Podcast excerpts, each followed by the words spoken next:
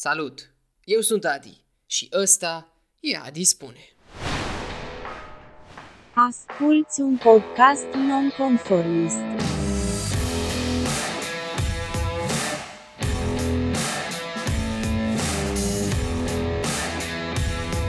Eu sunt Adrian Angel, omul din spatele acestui proiect și te invit, pe durata acestui episod, să faci ceea ce vrei tu. Dar cel mai important, poate, să asculți. Ăsta e un podcast despre oameni și poveștile ce îi compun. Invitata mea de astăzi la acest uh, podcast nebun pe care îl fac este Andra Nicula, care îi și mulțumesc de altfel că a acceptat să, să vină și să ne vorbească despre muzică și despre importanța muzicii. Salut, Adi! Uh, bine te-am găsit și mulțumesc și eu pentru invitație. Uh, cu mare plăcere și, și, și aș fi vrut să pot să, știi, dau din casă despre ce o să fie și cine e și așa mai departe, dar vezi, uh, ăsta e un podcast așa mai anormal, mai, uh, nu pot să spun ortodox, că nu o să ne apucăm acum să, să vorbim satanisme, dar uh, uh, o să te rog să te prezinți tu într-o propoziție, două frază, cum ți-e, cum ți-e mai ușor. Cine ești tu astăzi, ca să fie cel mai, cel mai simplu? Uh, grea întrebare. Eu sunt Andra Nicula. Uh, sunt uh, pasionată de muzică de când mă știu și locuiesc într-un oraș în care de multe ori merg cu căștile pe urechi uh, pe stradă. Um, merg la concerte când se poate, uh, festivaluri și încerc să mă bucur de muzică în fiecare moment al vieții mele. Pe scurt. Muzica este deja la motivul ca să înțelegeți. în cazul în care fost, a fost, se întreba a, cineva. Da, exact. Deci a fost muzică de, de, de cred că de 15 ore în trei propoziții. Deci este clar uh, despre ce vorbim astăzi. Uh, sigur că povestea cu când o cunosc, de când o cunosc pe Andra se întinde de mai mulți ani, cred că a fost 2014, cred că. Cel puțin Cam așa, așa zice da. Facebook. Da. Facebook nu minte, nu știu. Dacă poate memoria noastră ne mai lasă, zic că Facebook o știe el ceva. Și încă ne mai lasă să aflăm când ne-am împrietenit pe această platformă. Da, da spre binele nostru și al multor prietenii. Uh, și ții minte că a fost undeva la un McDonald's, culmea. Uh, la romană, poate? Sau... La romană sau la Victorie, nu mai țin minte. Unul dintre ah, astea, ah, în orice okay. caz. Da, da. A fost unul dintre astea și nu ne-am cunoscut că ar fi fost vorba despre muzică, deci până să ajungem la muzică, nu era neapărat vorba de muzică atunci, ci era vorba de, de blogging. Acum că spui, mi-am adus aminte, off topic, dar on topic. Uh, noi cred că ne-am întâlnit în, uh, sau a fost oare înainte de MEC sau după? Uh, în excursia cu blogări, nu? Sau atunci, uh-huh, da, uh-huh, în Făgăraș uh-huh, sau unde am fost, în Sibiu, nici nu mai țin minte. Dar da, că am zis eram, cuvântul magic. eram blogger. Eram da, blogger, exact. da. și mă gândesc că totuși o fi și aici, adică trebuie să fie o, o, nu o poveste, dar o legătură, nu? Adică mă gândesc că ai pornit cu blogul, dar de la blog și până la muzică, cel puțin în ziua de azi, chiar nu mi se pare distanță mare. Adică chiar mi se pare că ai un, ai așa o paletă din asta foarte largă de care te poți, uh, te poți extinde. Are vreo legătură, nu are vreo legătură?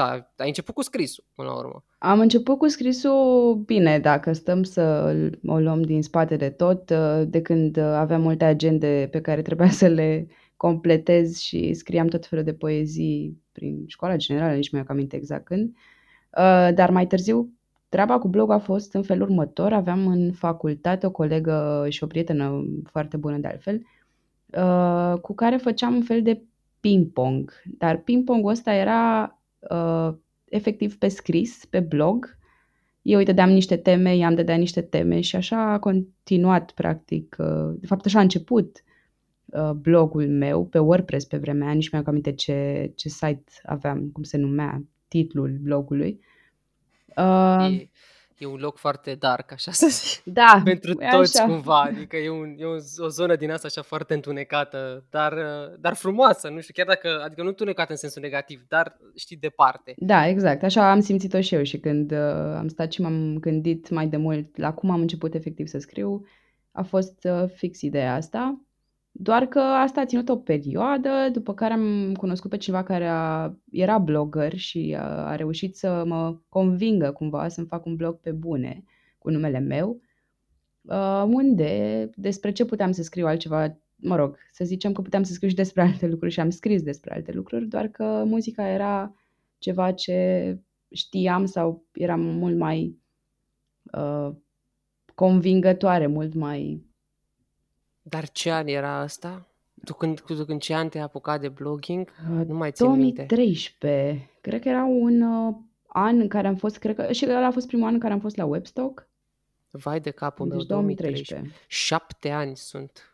Șap, da, Puțin, șapte ani. doar că Nu e, de asta zic că știi, dacă te gândești în perspectivă, zici, băi, în, în retrospectivă, de fapt, zici, băi, șapte ani, nu e chiar așa, dar când te uiți în spate și vezi câte s-au întâmplat în șapte, de fapt, mai nou câte se întâmplă în două zile, îți dai seama că șapte ani e, adică e totuși o experiență cu care, adică poți să ți-o pui lejer în CV, pentru că până la urmă ai învățat o groază de chestii în șapte ani, de la tot felul de tipuri de scris și evenimente și s-au deschis multe porți, cred, în ăștia șapte ani. asta cu siguranță și cred că tot datorită blogului am legat foarte multe prietenii de care mă bucur și astăzi, ceea ce mi se pare cel mai important dintre, dintre toate beneficiile pe care le aveam.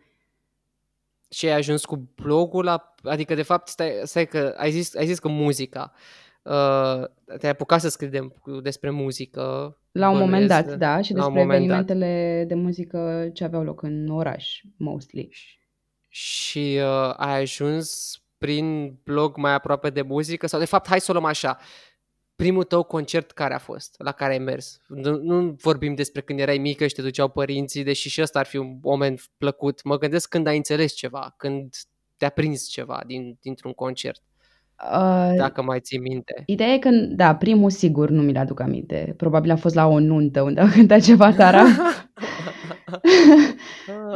da. Uh, nu, sigur, uh, ceva trupă românească, nu mi-aduc aminte care. Mergeam foarte des la festivalurile de bere de prin piața Constituției, Revoluției, nici nu mi-aduc aminte exact. Uh, doar că c- prima mea me- memorie, prima mea amintire legată de un concert care de fapt era primul meu festival, uh, era în 2007, aveam uh, 17 ani atunci și era, nici nu știu dacă aveam voie să intru la festival, nu, cred că aveam. Uh, la Coke Live, uh, undeva pe lacul Mori, era primul meu Wow. festival cu trupe internaționale Wow! și acolo am Ai văzut zis. Incubus, pe care și ascultam de altfel și mm, eram mega fericită, să dai seama. La 17 ani să asculți o trupă pe care tu o auzi doar acasă pe uh, internetul tău cu dial-up, uh, era, era mare lucru. Da, serios, încă aveam și știu cât de mari erau facturile. Vai de capul meu, dar, dar nu mai zici pe, pe mine mai stârnit mai când a spus Coke Live. Wow! exact. Coke Live! Cine își mai aduce aminte? Așa, deci au fost uh, Prodigy, Incubus, The Rasmus și alte trupe pe care pe vremea aia probabil nu le știam, dar pe care uitându-mă ulterior pe line-up îmi ziceam eu mie, bă, puteam să fiu și acolo la trupele alea, doar că nu mi-aduc aminte ce făceam, pe unde eram. Și Uh, sunt, sunt trupe care la vremea aia, scuză-mă, dar adică să vezi The Rasmus, să vezi Incubus, adică Știu că am- 2007, Exact. Știu că am plecat destul de dezamăgită după Incubus pentru că aveam o piesă preferată și ăsta cred că e cel mai mare, cea mai mare dezamăgire ever, să pleci de la un festival sau de la un concert și să nu-ți cânte piesa preferată. Dar, uh, per total, îți dai seama, a fost, uh, eram wow, this is happening. Și asta a fost, da, clar, 2007, ce a fost înainte de, înainte de blog. Și a, deci, ce, adică ce, ce ai simțit? Ce a fost în tine? Dacă mai ți aduce aminte, dacă ai cum să mai legi vreun sentiment de ce a fost acel, acea primă, primă dată când te-a electrificat, așa ca să zic, te-a, te-a scurcircuitat un, un Greu riff de live de chitară, un concert. spus ce am simțit atunci, dar cu siguranță era foarte multă bucurie și foarte mult entuziasm, pentru că Uh, mi-aduc aminte și acum eram, na, era vară și prin tot praful ăla de acolo, cu toată lumea pe care nu o știai, dar la care te uitai așa, cu jind, gândindu-te că, băi, uite ce oameni mișto mă înconjoară. Uh, și foarte multă energie, cel puțin la Prodigy. Mi-aduc aminte că am dansat ca niciodată, adică a fost foarte mișto. Prodigy cerea și asta, mai ales în anul ăla. Cam asta se cerea la Prodigy. Țin și mult și după aceea mult s-a dansat pe Prodigy. Da, uh, și acum chiar. Și acum, da, bine, din păcate nu-i mai avem, dar... Da, de... dar muzica a rămas. Asta muzica e a rămas. Uh, ce vreau să spun, mi-a adus aminte, mi-ai dat un, uh, mi-ai dat un băbârnac peste memorie, așa, uh, când ai spus de festivalul Berry, căci, căci țin, țin minte că la fel, uh, la fel ca tine, na, eu fiind băieț de provincie, crescut printre dealurile Piteștiului, uh, n-am avut parte de festivaluri decât uh, ce se venea, nene, mici și bere, lăutărisme și mai pica din când Hai în când. că mai veneau o... sigur și trupe la un Fei, moment dat. Cu... Asta zic, asta zic că veneau. Aveam o seară, era că na, venea, mă rog, diferite branduri de bere care își făceau festivalul lor al berii, care era un turneu și pe lângă lăutărisme și toate cele care aveau zilele lor speciale, era și o zi din tot programul festiv în care, vezi, chipurile ți se dădea și câte ceva mai de, de rumega. Și ții minte că am fost la un concert uh, serie în care a fost Cargo, uh-huh. uh, Vama Veche, la vremea aia Vama Veche uh, și Vița de Vie. Da, sunt sigură. Și eu eram mare fan Vama Veche de pe vremea când uh, na, era o formula veche oricum și aveam și tricou, cred că mergeam și la concerte la sala Palatului, am mers odată. Cred că asta era ceva mai târziu, dar totuși tot prin am liceu. Avut și, da, cu Vama pot să recunosc că a fost un moment și cu mine, cu Vama. Mi-am, am și eu CD-urile mele, Vama veche acasă. Mm-hmm, mm-hmm. Nu mi-e rușine, chiar dacă, deci dacă mă întreabă ceva, chiar nu mi-e rușine. Nici chiar mie, n-am cu siguranță. Nicio treabă. Uh, dar da, și asta a fost tot la tot pe la, să fi fost 16-17 ani. Și mai deci erau, tot acolo m-a lovit. Uh, la mine mai erau concertele din parc, din Herăstrău sau din Tineretului, că acum mi-aduc aminte. Uh, erau și AB4, am văzut odată în Tineretului. Era o scenă foarte mare. Uh, probabil Coma, uh, sigur, undeva prin parc, prin Herăstrău. Era în skate park pe vremea aia, cred. Și niște trupe cu care am crescut cumva și la care încă mai merg la concerte. Mie asta mi se pare wow, că după 20 de ani aproape, deși n atunci, de atunci au trecut, nu știu, 13-14 pentru mine, dar ei sunt de 20 de ani pe piață, continui să merg la concertele lor cu același mare interes și drag ca atunci când aveam 17, 16-17 ani. Uite, vezi și aici te invitiez. AB4. Da. Păi pe bune, adică, adică uite ce deschidere ai avut. Da, am ce, avut Câte lucruri drept. se întâmplau atunci. Pe bune, la, la noi veneau, ce ți-am zis, Vama, Vița de Vie, adică nu că ar fi fost truperele, nu erau truperele, dar era tot ce îți putea aduce un consiliu local, că doar nu mi-aduceau AB4 sau chiar și OCS, mi-ar fi adus OCS, OCS da, dar exact. nu, nu aveam parte nici măcar de OCS. Veneau probabil în concerte solo, adică veneau organizat prin vreun club ceva de pe acolo la care oricum era mai greu pentru tânărul uh, licean Adrian să se insereze, ca să zic așa. Eu încă, mă, eu încă mă gândesc la cum aveam, cum de aveam bani pe vremea aia ca să ajung undeva la un concert, adică un concert în interior, nu știu. Uh, am mai, mi-am mai pus întrebarea asta. Cine îmi dădea mie bani să merg să-mi cumpăr bilete la concert? Uite, asta poate ține de altceva, poate ține de, de nebunie, de pasiune, de dorința asta nebună da. de a vrea să fie acolo. Și zim de primul cântec. Care a fost nebunia prima? Ok, am, am aflat primul concert cât de cât, iși, iși să zicem că am scos-o, dar cu primul cântec nu, mai, nu te mai iert. Dacă tu crezi că eu mi-l aduc aminte pe primul cântec, eu, nu cred eu pot că... să, crede eu pot să-ți spun și iarăși nu rușine, gen Shakira. Vorbesc oh, foarte okay. serios, Shakira, Shakira și la tortura 2003. 2003 mi-a cumpărat casetă. Bine, tu ești mai mic decât mine, e ok. Da, sunt Putem mai mic, să înțelegem. Recunosc. Da, da, da. Asta da, fost... nu o, să, n-o să mă duc chiar la primele, că sigur o să fie ceva Asia sau mai știu eu ce. Da, da de ce deci nu? nu, nu vreau. Uh, Da, știu că mă uitam oricum foarte mult pe VH1, MTV, uh, Atomic pe vremea aia, ce mai era Oh, oh, oh, doamne la TV. ajută. Exact. Dar primul nu mi-l aduc aminte. Știu doar că eram obsedată uh, de un videoclip al celor de la Coldplay, evident, pentru că trebuia să-i aduc în discuție cumva. Uh, era The Scientist și era videoclipul în care, nu știu dacă ți-aduce aminte, era uh, Chris Martin uh, în reverse, așa, cu o mașină, cu... A, era m, făcut invers cum ar veni, Da, da, făcut da, da, da, de la exact. sfârșit la început cum Da, ar veni. da, ceea ce Da, pe mine mă da. fascina foarte tare în momentul ăla, pentru că nu știam exact ce se întâmplă, cum se întâmplă, de ce, dar oricum și piesa îmi plăcea foarte mult și atunci probabil că eram fascinată de-a dreptul și evident de Chris Martin, care, you know me, big fan. Da, da, da, da. O, uh, știu că, uh, bine, aș să spun că a avut o influență mare asupra ta. Nu vreau să sune cum n-ar trebui să sune, pentru că nu e ca și cum l-ai avut uh, profesor lângă tine, dar Exact. versurile lui, da, știu că ai, uh, mi se pare că ai și tatuaj, dacă nu mă înșel. Da, exact. Primul Cu- meu da. tatuaj este un vers din trupa Coldplay, dintr-o piesă, piesa mea preferată de altfel, care este Fix You. Uh, a avut și, mi-aduc acum și asta, deci mă distrează că mi-aduc aminte de momente. Uh, aveam, cred că, 16 ani și mă uitam la videoclipurile cu Chris, în care vedeam că el avea ceva negru pe degete, un fel de bandă, ceva, nu știu exact ce era, nici în momentul ăsta habar n-am. Ideea e că eu găsisem pe acasă pe la mama un, uh, efectiv o bandă izolieră sau nu știu ce era, Aia neagră. cu care, da, exact, cu care, pe care mi-o lipisem și eu pe degete efectiv ca să semăn mai mult cu Chris Martin sau să fiu fană.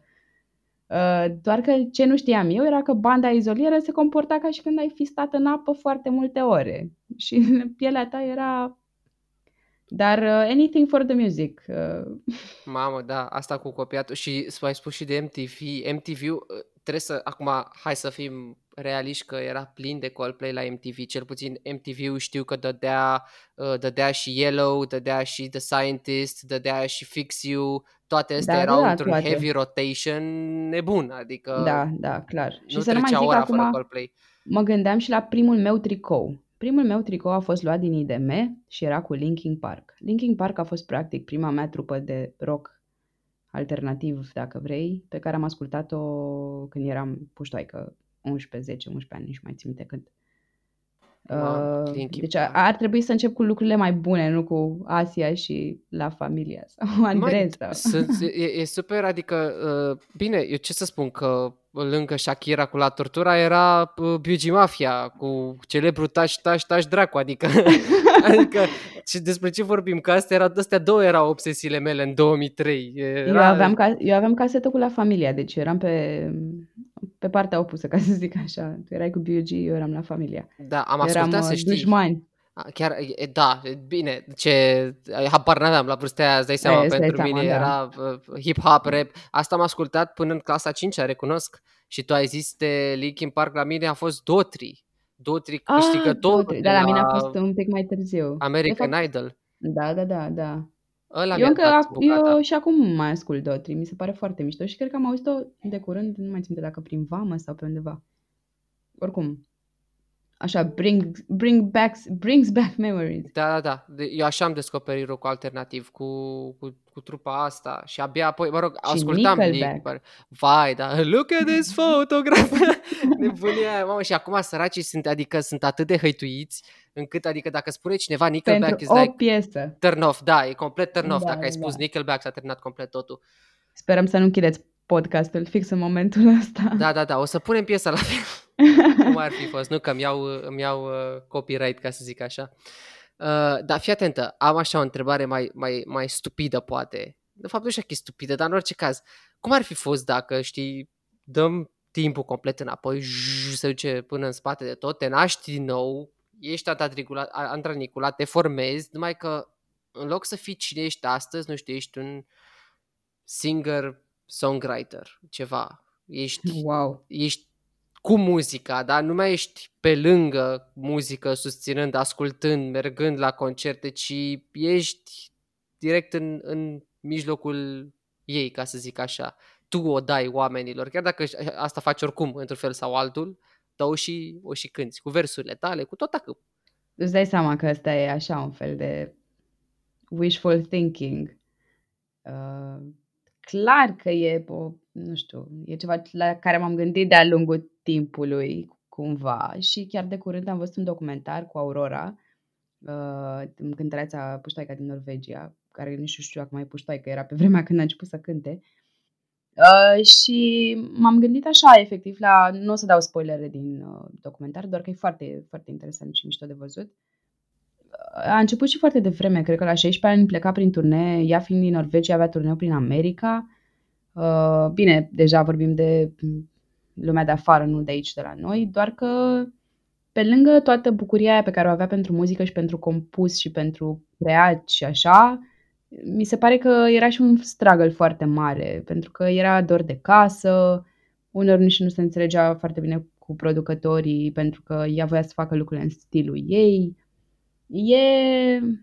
Îți dai seama că văzându-l m-am gândit și eu cum ar fi fost dacă, doar că pe cât de frumos pare așa pe hârtie, pe atât de greu mi se pare. Dar Asta zic. îmi imaginez și eu cum ar fi fost să fi fost eu pe scenă, cu atât de multe emoții, cu fani care așteaptă la... E, e greu. E, mie mi se pare greu în continuare și pentru oricine, de altfel.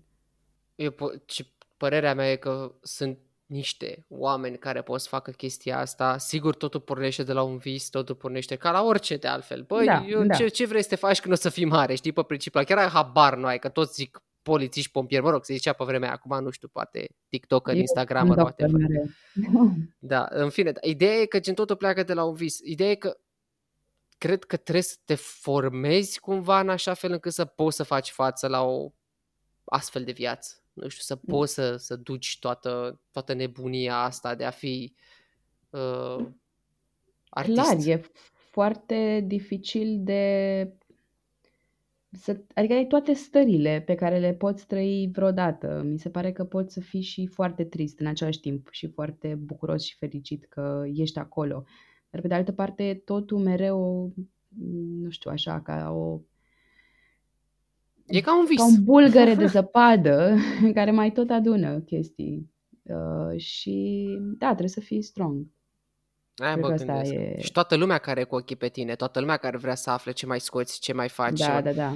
Și diferența aia între, mai știu cine spunea, uh, Billy, Billy Eilish sau ceva genul ăsta, chiar nu prea are prieteni, că toată lumea o întreabă de fapt cum e și cum se simte, dar de fapt nu e real, nu e acel, Mhm, băi, cum mhm. te simți, ea n-a, are, gen, n-a întrebat-o nimeni real, n-a simțit niciodată real întrebarea asta, băi, cum mă simt, știi, cine, cum sunt astăzi și așa mai departe și e o presiune constantă venită din exterior către Da, interior. definitely.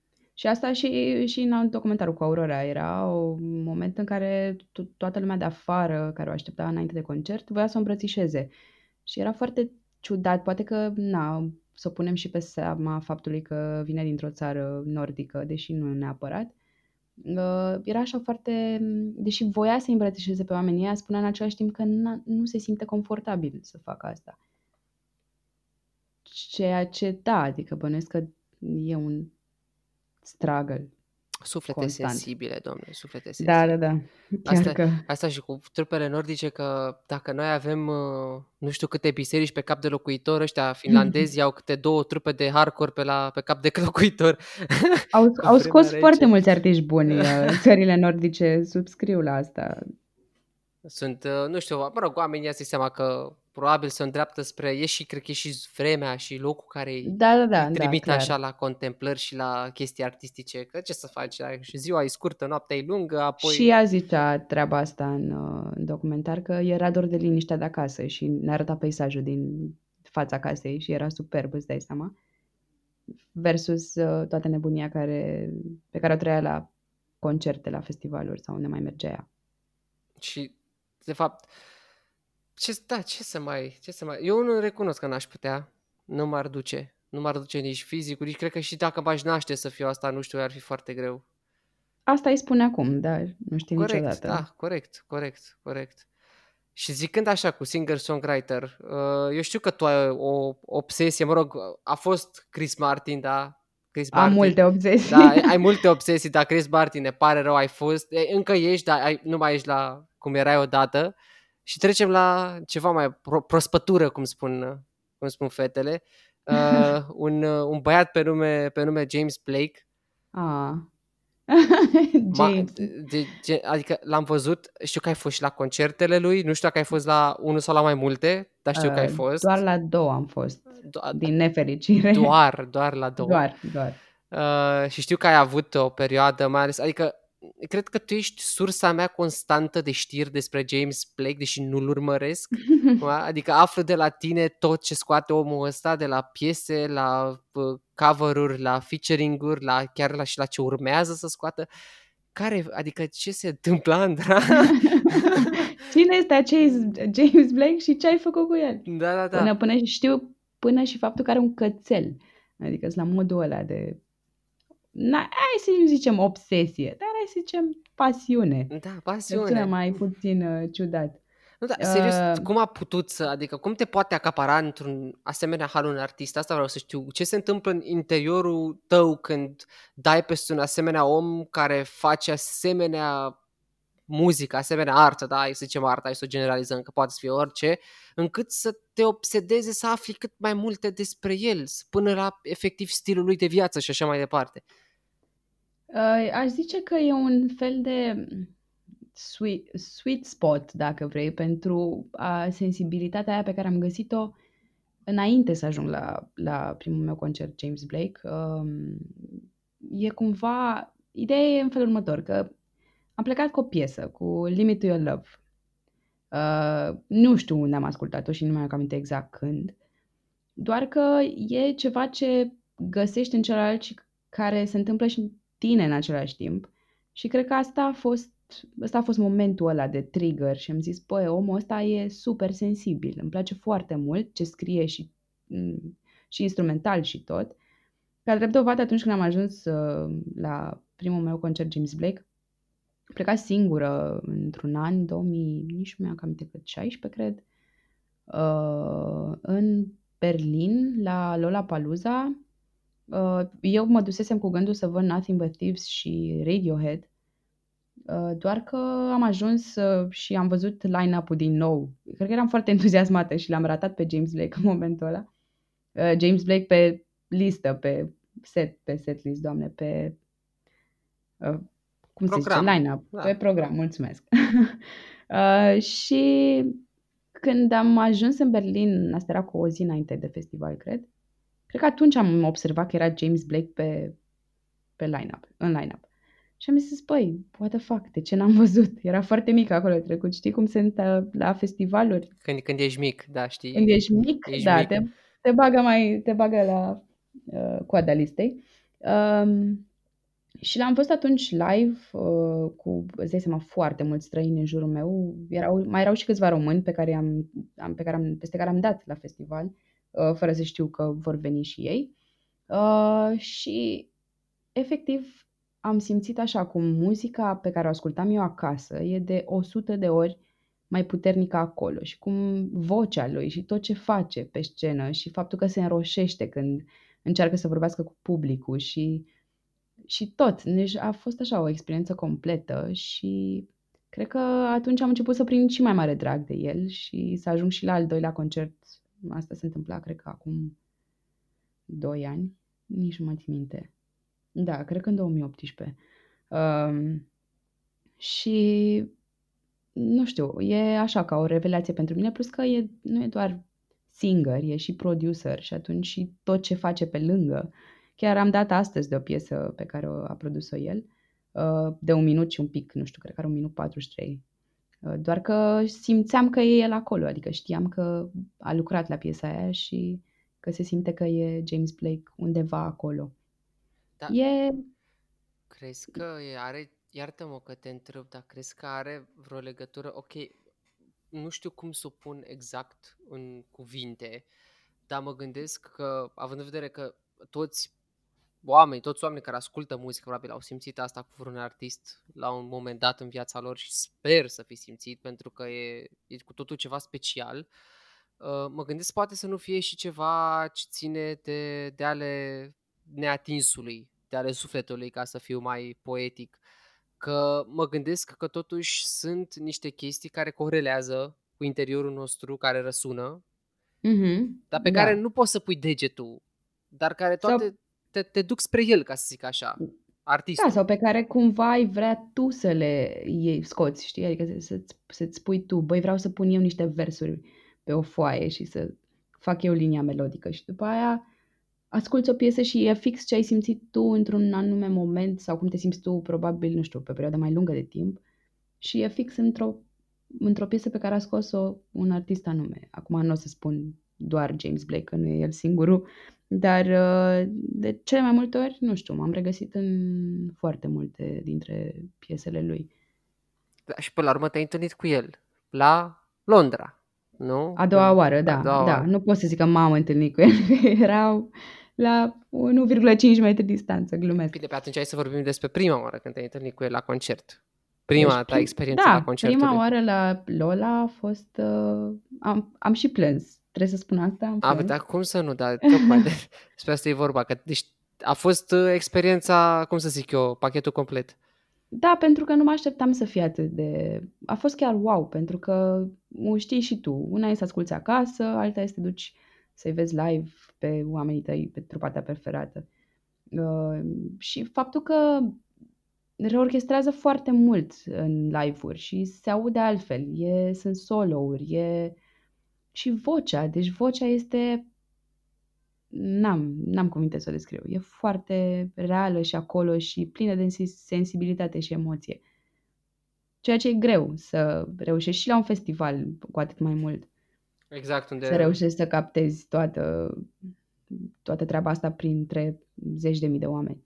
e și ideea în care, mă rog, poate lumea nu știe, dar, uh, mă rog, zic și eu așa, ca să mă aflu în treabă, dar sunt seturi diferite. Un set de festival nu o să se compare niciodată cu setul unui concert al unei trupe slash artist de sine stătător. Da, adică da, da. la da, festival da. e ceva, cum, cum să zic eu, să placă la toată lumea, Mhm. sau Și să, facă da. cât mai multă lume cunoștință cu artistul, res- cu artistul respectiv, așa că dă cei mai cunoscuți și cei mai așa, pe când la un, să zicem, la un concert al artistului respectiv, doar al lui, e așa mai intim, mai cu, uite și ceva ce n-ați mai ascultat, ceva ce poate nu s-ar afla Ceva normal ce, în da, setlist. sau poate ceva ce nici măcar n-am, încă e prima, în prima audiție, ca să zic așa. A, asta a fost uh, la al doilea concert cumva, pentru că tocmai uh, scosese albumul uh, nou uh, Asta și a am fost tot fost... co- festival? Nu, nu, nu, a fost uh, concert uh, standalone. Ok, Uh, altă, altă viață bănuiesc. Da, da, și îți dai seama că am stat mult mai, mult mai în față. Ideea e că am fost cu o prietenă pe care o știi și tu. Da. Nu dau nume încă. Uh, și ea era foarte sceptică cumva la început când i-am zis, băi, mi-am luat bilet la James Blake, vin în Londra. Uh, a zis, bă, hai ok, că ne luăm împreună, mergem amândouă. Deși ea nu era mare fană și nici n-ascultase foarte mult ultimul album. Am ajuns acolo, a fost o trupă în deschidere, după care James Blake pe scenă, all the tears așa on the face uh, și mi-a zis după, după concert, a doua seară urma să fie al doilea concert și mi-a zis, bă, ne luăm bilete și mâine seară. Mi-a plăcut atât de tare, îți dai seama că nu ne-am luat, că na. Uh, mai e și scump biletul în uh, mai, și mai UK. suntem și la Londra totuși, nu? Da, exact. Dar uh, mă bucur că, a, adică un om care a plecat, a venit de fapt cu un fel de scepticism așa, n-a- l-a ascultat live pe omul ăsta, a plecat de acolo ascultându-l și dorindu-și să, să continue să-l asculte și să îl mai vadă și a doua oară, chiar dacă nu s-a întâmplat. Ceea ce mi se pare greu de, nu știu, reușit pentru un artist, cei drept. Dar măcar, uite, a câștigat, uh, asta zic, a câștigat un, un fan. Un fan, exact. Și zicând acum, uite, vezi că există, adică felul cum relaționăm noi cu muzica, mi se pare incredibil. Adică e clar, mi se pare clar că cum relaționează omul cu muzica sau cu animalele de companie nu va relaționa niciodată cu un alt om. da, Adică- clar. Și totuși nu pot să nu mă întreb, ne poate face muzica să ascultăm mai bine oamenii? Adică dacă totuși suntem în stare să descoperim toate acordurile și să știi să se joace cu our heartstrings trei sunete, mă gândesc dacă nu cumva putem să oferim, adică sigur suntem capabili, dar dacă asta ne-ar putea ajuta, știi? Dacă există undeva în lumea asta o terapie cu muzică prin Există, care să te se cheamă facă... muzicoterapie. Nu te cred. ba da, ba da, evident. Uite, Dar Adriane, uh, ce prost ești. e, nu, doar că nu, nici eu nu știu exact cum funcționează în sensul practic. Adică da, ok, faci terapie prin muzică, dar uh, cum se întâmplă tot procesul care e te duci într-o cameră, asculți muzică și te lași să simți niște lucruri pe care după aia le dezvălui sau asta încă nu mi-e foarte clar. Uh, Doar că, ca să-ți răspund la întrebare, m, cred că mai întâi de toate ne face pe noi să ne ascultăm pe sine și apoi să ascultăm și să înțelegem mai bine pe ceilalți. Poate. Adică nu știu, te-ai fi gândit uh, la... Nu am un exemplu acum în minte, dar uh, în orice artist care scrie despre niște lucruri, să zicem Chester de la Linkin Park, că Da. S-au întâmplat niște, da, știi povestea. Um, Dacă te-ai gândit vreodată că poate el își exprimă niște lucruri pe care le are foarte deep down inside, dar pe care nu le poate vorbi cu nimeni. Și Asta- dacă, o- uitându-te în urmă, o să înțelegi altfel uh, versurile lui după ce știi ce s-a întâmplat cu el.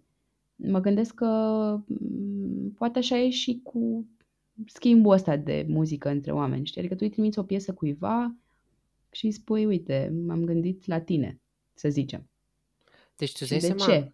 tu dai seama ce proces este? Adică, practic, este un om, se ascultă pe el, pune niște versuri pe care le dă Mhm. lumii, lumea se ascultă pe ea, ascultând, ascultând artistul în timp ce se Ascultând, mhm. ascultă pe el Da, da, da, da. și noi mai departe dăm chestia asta ca să se asculte gen în continuare, fiecare pe fiecare. Dar, dar mi se pare incredibil tot procesul de ascultare, știi, până la urmă, că ți asculti Mhm. ție sentimentele pe care le scrii, dai lumii, ajunge la tine, da, la Andra Nicula, care Mhm, tu te mhm. asculți pe tine în timp ce asculti ce are omul ăla de spus și tot așa te descoperi până când ajungi să... Să o dai și tu mai departe cuiva Exact. care... Sau să spunem că na, poate vrei să-l faci și pe celălalt să te să descopere într-un fel. You never know cum poate să te facă muzica să te deschizi în orice fel. Așadar, da, este, deci este o, o modalitate de a reuși să ne înțelegem și pe noi, dar să înțelegem și pe cei din jurul nostru, chiar dacă Eu poate așa nu la sper prima mână. și cred. Da, da. Te vezi, asta e și te întrebi, mă, dar ce-o fi vrut? el? Știi că Mhm. rahatul ăla de întrebare din generală, ce a vrut să spună autorul? Exact. Și toată lumea acum, mă rog, fuge, dar fuge pe, pe bună dreptate, că până la urmă ce a vrut să spună autorul e așa, un fel Știe de... doar el. Da. Dar, na, ajunge la tine în diverse forme. Adică poate tu simți fericire în piesa tristă a cuiva pentru că tu în momentul în care o asculti ești fericit sau... Ai Na, avut vreodată, cum raha se numește, mă?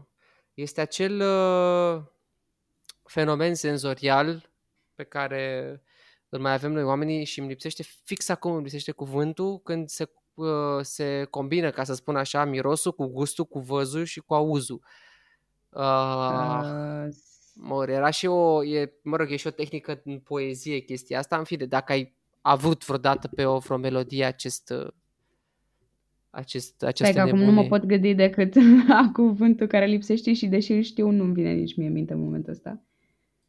Um, o piesă, cred că, na, probabil uh, o să iau ca exemplu Fix You, pentru că e și piesa care îmi stă pe piele, ca să zic așa, cum îmi place mie să, să o numesc. Um, da, cred că Fix You, mai ales că am și ascultat-o live și atunci, uh, și bine, și toate live-urile de pe YouTube inclusiv, uh, mă fac să mă gândesc la multe, mă face să mă gândesc la multe lucruri. Um, dar, uh, da, cred că, cred că asta. Plus titlul. Titlul e superb. Adică e fix despre ce vorbeam mai devreme. E acel, uh, acea dorință de a face, de a te mm, fixui pe tine. Nu vine în română verbul. Eu țin minte că am trăit De a te chestia asta repara. fix cu Biffy Clyro. E și o, e piesa pe care de altfel ai și pus-o la una din ieșirile uh, în oraș unde mă rog, chiar recent, unde ai pus, uh, unde ai pus muzică, cu biblică. La acolo am avut un moment din ăla de și s-a tăiat puțin filmul și eram... Adu-mi aminte, uh, noi ți-am făcut la un moment dat cadou Bific la Da, da, Ah, da, iată. da, da, da, da, lucru pentru care vă mulțumesc extraordinar de mult. Este chiar cel mai bun album al lor. Mă rog, unii ar spune că ar fi Only Revolutions. Eu sunt cu penultimul, ca să zic, de fapt, ante penultimul, că au mai ieșit încă două între timp. Îți dai Uh, seama, de câți ani ne știm, au mai ieșit da, încă două da, albume au între ieșit și timp. nici nu s-au grăbit. Vorba aia, nici nu s-au grăbit să le scoată, ca să zic așa. Adică au ieșit, au ieșit până undeva pe la trei ani distanță unul de celălalt. Adică e, Au, av- au avut timp suficient. Da, nu sau, dar mi se pare, adică, sinestezie, mă, wow! Așa, deci știam că e cu S, dar nu mai ține minte. Iată Bravo, că a venit felicitări. sinestezie, da, așa, e, e, un, e un moment criminal, se poate întâmpla cu orice, dar cu muzica e, e fenomenal, e ceva, plus că ți și rămâne în memorie, adică asta e că îți, îți Da, da, intră, da, în, clar. se înfiripează acolo în, în cortex și salut, la revedere, ai rămas pe viață cu chestia asta, mă rog, până om, când om îmbătrâni, că nu știi ce se întâmplă la Să sperăm bătrânețe. că și, că și atunci, cine știe. Da, ce o să vezi, că la bătrâneți trecem toți pe heavy metal. O să ne apucăm să, să ne Nu m-ar și să, mira. să se clatine proteza în gură când auzi riful de, când auzi riful de chitară. Adi n-a avut bani de jingle așa că mă folosește pe mine. Revenind pe Ne-am plaiurile îndepărtat. astea, da, nu mult, nu mult, suntem, suntem încă prezenți. Uh, cu muzica asta trecem așa la o parte mai, uh, mai dark, o leacă. Trebuie să ajungem cumva și acolo. Uh, e o realitate, cu toții o am trăit-o, uh, să mai avem și momente din astea mai neplăcute, că de viața nu le poate avea doar pe alea frumoase. Uh, și toată lumea spune că, băi, muzica te ridică de jos. Și cei care o fac și care o scriu și care o compun, dar mai ales ascultătorul, că de, de asta avem fanii ăștia nebuni. Uh, Ne-au salvat fie o trupă, fie o melodie, fie muzica general, mai multe trupe și mai multe melodii, ne-au scos din momentele alea, din impasurile alea nenorocite. Uh, presupun că, na, ești... uh, Been there, done ești that, nu? Pe prim. da, da. M- Mă gândesc că ai avut și tu momentele tale când uh, ai să-i mulțumești muzicii. Uh, îți dai seama, cred că cel, cele mai multe au, au fost legate de muzică.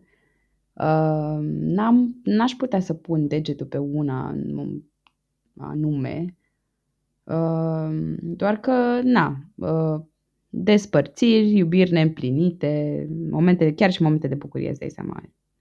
Și de la dimineți, de la de dansat pe plajă cu muzica pe fundal. uh, Bine, alea nu sunt neapărat momente ne, neprielnice, doar că, na, nu știi niciodată cum, uh, cum poate ai fost într-un moment anume și n-ai știut și de fapt te-a scos tot muzica din, uh, din stare. Uh, mă gândesc la, știu că acum o să dau din casă și e destul de E, da, bine ai venit! Uh, când aveam 19 ani, uh, am fost la primul meu concert Byron în lăptăria lui Enache, dusă de iubitul meu de pe vremea aia, care m-a introdus așa trupei treptat, uh, ascultând, Ia uzi, Dane! ascultând muzica acasă uh, și apoi, na, mergând la concert. Uh, doar că atunci când ne-am despărțit, uh, se întâmpla să fie în perioada în care Byron avea un concert, asta era, mă rog, acum mulți ani, uh, în care Byron avea un concert aniversar din alea de genul, cum fac ei în fiecare an pe 30 noiembrie, sau în jurul datei de 30 noiembrie, și despărțirea se întâmplase cu, nu știu, câteva zile înainte. Uh, Eu aveam o piesă preferată de la Byron, pe care, care a rămas în continuare preferata mea, Crossroads, și pe care mă doream de fiecare dată la fiecare concert să, să o aud. Și au cântat-o la concertul ăla după despărțirea mea de, de tipul respectiv. Uh, și mi-aduc aminte cât de mult am plâns și cât de mult m-a emoționat, dar cu toate astea am continuat să A fost așa ca un șut în fund, dacă vrei, și azi era un fel de life goes on, it's fine, ești aici la concert, bucură-te de asta. Um, doar că, da, vezi, era o piesă pe care am legat-o de un om anume, sau, mă rog, mai degrabă toată trupa, dacă vrei, um, și toată muzica lor, de altfel, uh, și apoi uh, am rămas așa cu acel moment pe care, da, uite, vezi, l-aș putea pinui, așa, ca să zic. Uh, Wow! Dar, uh, da, au reușit să mă scoată chiar dacă am... Adică atunci m-am eliberat, cred, uh, cu plânsul ăla. Da, ai rămas cu Byron. Adică Am rămas cu Byron, da. Și astăzi ai Da, rămas da, cu da. Byron. Asta în acel este... moment. Vezi, ar trebui să-i mulțumesc în continuare pentru că m-a dus la acel concert în lăptărie.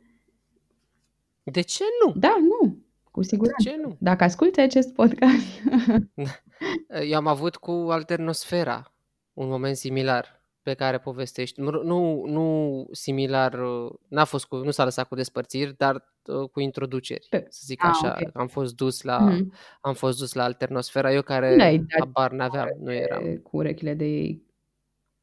Oh, uh, păi cred că a fost primul an, era primul an de facultate și uh, uh, eram pe atunci cu cineva care asculta Mhm, uh, mhm. Alternosfera și prin ea am ajuns să, să ascult Alternosfera, să, pe Flori de Mai Ah, și da, așa mai da, departe, exact, toate, piesa mea preferată. toate piesele lor. Și am și văzut live la un, uh, era un festival la Arenele Romane, Mhm. nu mai știu cum se numea, dar era și OCS-ul, era și Luna Mara acolo. Ah, deci era o Uh, reală... era, da, Da. era ceva așa, un, un melanj foarte drăguț, foarte frumos de trupe care se completează într-un fel sau altul una pe alta. Și Byron a cântat în seara aia, dacă nu mă înșel. Uh, și așa am, am făcut cunoștință cu Alternosfera. Mhm. Uh, Să zic că a fost un, un moment în care uh, am fost dus de cineva la un concert să fac cunoștință cu o trupă. Uh, nu s-a întâmplat, uh, uh, să zic așa, momentul trist. N-am plâns, din contră, am fost foarte Păi la, fericit. la, deși la a- primul n-am plâns nici eu, eu am plâns doar la la care m-am dus peste niște ani și eram singură.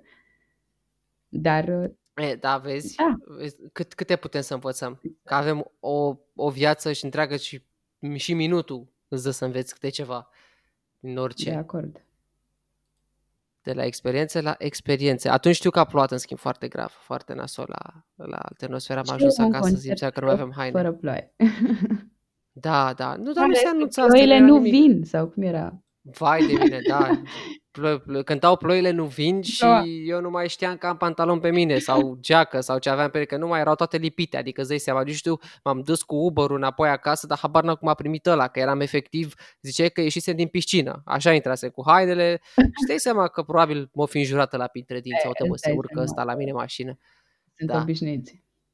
Da, uite, că vorbim așa de despărțiri, iubiri și așa mai departe. Eu, eu personal am, cred că am pierdut ceva, dat fiind că m-am născut mai, uh, mai târzior față de tine. Uh, dar vreau să știu tu dacă ai avut uh, experiențe de genul ăsta, cum ar fi uh, casetele audio pentru îndrăgostiți. Nu neapărat casete, dar CD-uri, ceva, știi? Cum, da, mă rog, eu am văzut la americani acum prin filme, îți dai seama, nu știu dacă, sper că se întâmpla și la noi. Băi, probabil, nu știu ce se... Adică nu probabil, că sigur se întâmpla și la noi în sensul ăsta. Uh, dar eu să fi făcut casete, nu mi-aduc aminte. Să fi primit, poate, Casete nu. Cred că eram prea mici, prea mică eu. CD-uri. CD-uri, sigur. Uh, Ideea e de Lovers Mixtape, trebuie să fie, adică trebuie să fie cu cineva un playlist cuiva, un... clar, da, asta da. mă distrează că dacă ar fi fost cu casete, ar fi trebuit să fie faza aia cu creionul, știi, cu derulatul casetei. Mamă. Asta mi se pare, asta îmi lipsește ce drept. Uh, Ce făceam eu cu casetele off-topic este să mă fi, era că mă înregistram. Aveam un casetofon foarte mic și Nu te vechi cred și mă că înregistram. pe vremurile Da, alea, da, da. da, da, da. Dar așa, probabil, da, pe MP3-uri, uh, mă rog, CD-uri cu MP3-uri, sigur făceam. Um, nici nu știu ce să-ți spun. N-am primit, sau am primit? Asta, asta îmi lipsește din amintiri, nu mi-aduc aminte. Da, e o chestie frumoasă. Mă rog, ideea e că n-a dispărut. You have Tinder și Tinder-ul mai nou acum îți conectează Spotify-ul și vezi, domne, Nu mi se pare Uite-te. același lucru, adică nu este, nu. Păi nu, că nu mai ai ideea de dedicație, de uite, am făcut special Dar poți să pentru faci pe tine un... Spotify un playlist pe care să-i spui, căruia să-i spui, uh, nu știu, să-i dai numele persoanei iubite și să-i spui, asta e pentru tine, ascultă. Da, It works. corect și asta, corect și asta. Știu că mai nou poți să faci chiar și uh, în A, parteneriat. exact, da, da, da, poți să asculti în același timp, practic, uh, tu dai play și faci un fel de duo și ascultă și celălalt. I- Ideea e că, uite, scrisesem aici, mă rog, eu în notițele mele bolnave, că am pierdut chestia asta. Ideea e că îmi dau seama acum că n-am pierdut nimica, doar s-a transformat. Exact. Adică e doar un alt, alt fel, alt mod de, Lovers Mixtape, da. de Lovers Mixtape, da. S-a adaptat, na, cum multe lucruri și noi ne-am adaptat la multe lucruri. Clar. Și ceea ce, na, e, e bine în continuare că avem instrumentele necesare cât să propagăm muzica pe care o ascultăm și altora. Persoanelor iubite sau persoanelor, nu știu, plăcute. You name it. Exact. Mă apuc acum să fac mai multe playlisturi Așa. pentru fiecare prieten în parte. Le dedic uh, câte 10 melodii ca să fie un full length. Uh, dar ce vreau să...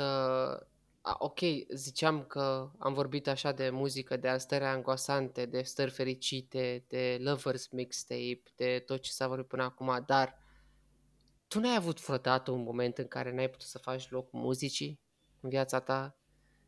N-ai putut să te apropii, n-ai avut timp să asculți stare, bă, nu știu, you name it, dar să fi fost cât de cât o perioadă, chiar dacă vorbim de o zi, două, trei, patru, 15. Cred că au fost, sigur, doar că prefer să nu mi le amintesc, cred.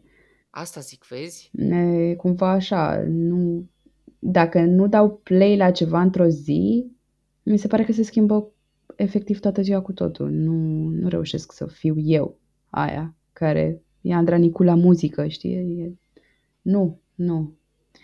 Probabil că am făcut-o dar din diverse motive, nu știu, că nu am simțit că mă pot conecta suficient de mult și atunci aș deveni superficială și am preferat să nu o fac.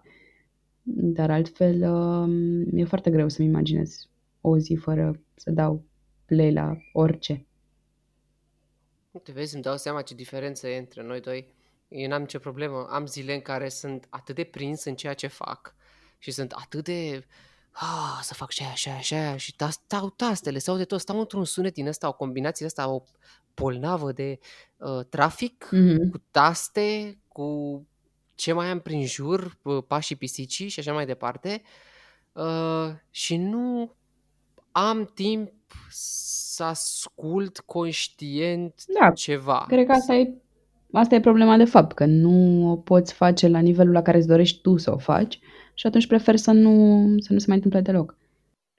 Aia e, da, e, e foarte, adică nu- ce vreau să spun e că nu mă apasă cum te apasă pe tine, să zic așa. Adică nu mi se pare Ah, că ok. dacă dacă n-apuc să ascult muzică în ziua respectivă, știi cum e, e o zi Nu pierdută sau consider că ceva. e pierdută. Uh, și vreau să spun că cred că tu asta este gen, de asta și dai atât de mult cât dai lumii din tot ce asculți și din tot ceea ce faci pe partea asta, pentru că e cumva ești, ești driven să mergi în direcția aia și cred că doar oameni, pe la urmă, cred că doar oamenii care sunt driven să meargă în direcția în care își doresc să meargă, ajung să-și împartă părți din ei cu lumea din jur. Mă gândesc. Nu știu. Da, cel mai probabil. Mm, Pe mine, mă, adică eu încerc să-mi amintesc și primele momente mm, în care am ascultat muzică pe mm, casetele, cred că erau, da, sigur erau casete pe vremea aia și mai avea mama și viniluri, dar ascultam foarte multe muzică veche și dansam prin casă și acum când ascult sau, mă rog, când mai fac playlist-uri pentru petreceri, să zicem, reușesc să m- mă gândesc la momentele alea în care ascultam și dansam pe Macarena prima oară sau pe, uh, nu știu, ABBA sau mai știu eu Wow. ce, pentru că știu că le ascultasem acasă. At the point, mă, mă rog, at some point in my life. Doar că, da, vezi, adică cumva vine și... Acum stau și mă gândesc că atunci când plecam în excursii cu mama și cu mătușa mea, erau și ele în mașină, Uh, ele cântau uh, roșu și negru cu pseudofabula de foarte multe ori. Wow! Și ascult... da, am ajuns și la asta. Și ascultându-le pe ele, mă gândesc că poate nu e chiar o coincidență faptul că sunt eu atât de pasionată de muzică. Poate chiar e undeva și în viața lor mei sau în ADN cumva e S-a pe transmis. undeva ascuns. Da. Mă rog, dacă n-ai avut microfon când uh, puneai tu muzica la casetofon și nu făceai mimică prin casă, degeaba. Adică... Păi, stai puțin, că n-avea microfon uh, Da, ce profesionist, microfon da. profesionist? Nu aveai un tel, un ceva, nu puneai mâna pe ceva prin A, casă. în sensul aveai ăsta cum te să referi. nu. Da, da, da, clar, clar. La peria de păr. Aia zic, eu am făcut-o, recunosc, la, pe, pe, eram pe... În Da, oglindă. da, da, cu caseta la pus frumos, uh, mai puneam, mai așteptam Asher la radio, că eram înnebunit după Asher când eram mic. și hai, Erai și cu da, dansul. cum să nu? Așa era pentru dans. Da, da, da, Asher cu, nu mai știu cum era, cu Burnett sau habar n-am ceva, era o nebunie din ea Mhm, Ceva, de da. piesă. Și mă rupeam pe ea, știi cum mă duceam, mă loc într-un loc din ăsta așa mai ferit să nu mă vadă cine ar putea, oricine ar putea să mă vadă că era tata, că era bunica, mama, whatever, să nu să, n-am, să fiu Mhm. doar eu acolo. De obicei, Nu uh, te rușinezi. când plecau toți, uh, nu mai avea nimeni treabă cu bucătăria, aia devenea scena mea. Și dai tată și rupe-te în figuri, ca să zic așa. La mine scena era uh, o, o oglindă mare din sufragerie și mai era și uh, erau scările blocului, pentru că mai aveam niște colegi cu care făceam uh, momentul Asia, nu știu, orice piesă. Eram patru fete. Wow, aveți Ce uh, vremuri. trupa voastră de cartier. Da, da, da. Bine, și tu, Și cu și dans, tu cu oglinda, deci nebună rău, cum poți cu oglinda? Că eu nu, eu nu puteam, dacă mă uitam în oglindă, cred că... Bine, eram și Pe copil de care, clasă. că mai, nu știu, păi tu ce crezi că faptul că eu mă vedeam în oglindă mă ajuta în vreun fel în societate? Nu, cred că era doar pentru mine să prind mai mult curaj Asta și zic, să... păi, dar și nu contează? De o mie de ori mai bine decât să nu te privești în timp ce faci chestii. Ce vorbești? Acum nu m-aș mai privi, honestly, vezi? Deci am trecut de la o extremă la cealaltă. Nu m-aș mai uita în oglindă atunci când cânt. Zici tu. A, când cânti. Nu, da, asta se bine. întâmplă, nu. Sau când dansez sau... Na. Eu zic că te-ai obișnuit repede. Tocmai că ai deprins de când erai mică. Zic că poate ai reușit mai repede decât a reușit un om care n-a făcut-o deloc în viața lui și a refuzat dintotdeauna. Să facem o provocare din Da, asta. da, ne vom lua două oglinzi, gata, următoarea treabă este un videoclip pe YouTube. Pe TikTok. Și bineînțeles că toată povestea asta, tot ce am vorbit noi până aici, te-a dus inevitabil la rolul tău în uh, domeniul muzical, ca să spunem așa. Uh, și anume, prima dată când ai pus muzică, chiar și o emisiune de radio, nu știu în ce ordine vrei tu să vorbim despre ele, eu nu sunt Pe- În ordinea în care s-au în întâmplat. ordinea în care s-au întâmplat, nu mai știu, cred că a, a, a fost radio mai întâi. Eu, da, da, da, clar. Prima noastră emisiune a fost în 2015. 15, da, 2015. Da. Uh, nu mi-a, pe prima nu mi-aduc aminte și nici pe ultima. Probabil că n-am... Uh, le-am mai ascultat cei drept de-a lungul timpului, uh, doar ca să observ care erau gusturile noastre muzicale de atunci, dacă s-au schimbat între timp. Uh, am sesizat că ascultam mu- foarte multă muzică bună și pe vremea aia, ceea ce e foarte, foarte bine pentru, pentru noi. Așa, felicitări. Adi. Mulțumesc tare mult. Uh, și în al doilea rând am mai observat faptul că, m, cel puțin mie, mi s-a schimbat destul de mult vocea de atunci până acum, uh, ceea ce a fost un pic ciudat ca să, să mă aud și să-mi dau seama că, băi, it's not me. Sau, mă rog, e, sunt eu la 25 de ani, dar uh, altă voce. Zici? Nu mi-am dat seama. Uh, mi-am dat eu seama, e ok.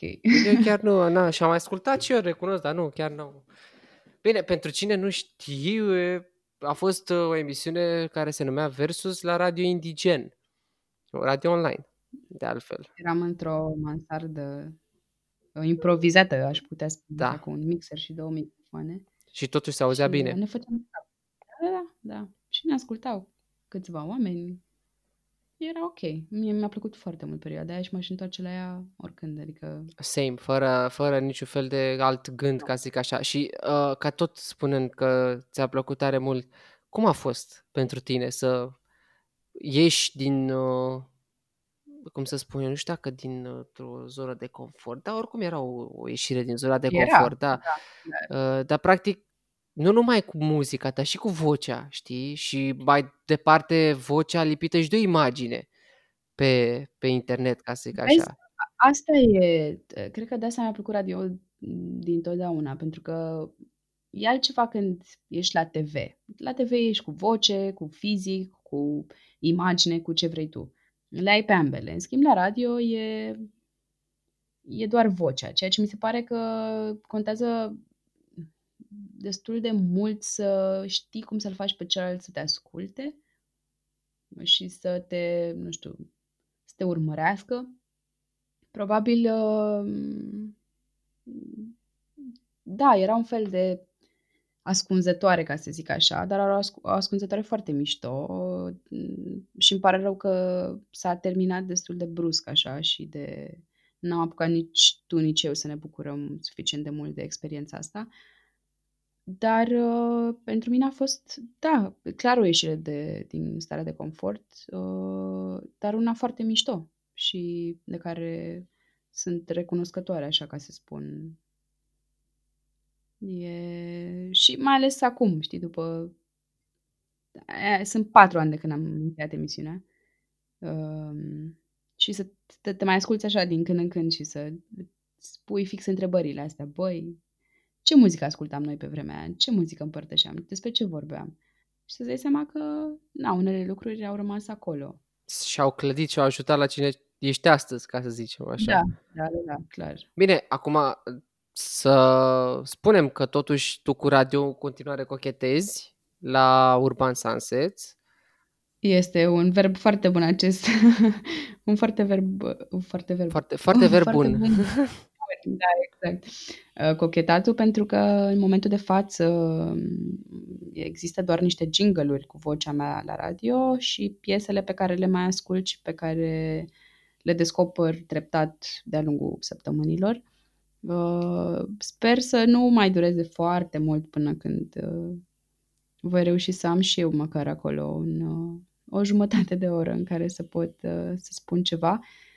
Doar că, na, e, e bine și așa, în momentul ăsta. Eu... Și da, puteți să ascultați uh, uh, Urban Sunsets uh, cu emisiunea Right Time de la 5 la 7 în fiecare zi. Este, vedeți că e o oră bună, asta e o oră de, de drive-by, ca să zicem așa. Asta v-am să zic, de stat în mașină și stat la stop, cum spune Vița da. Vie.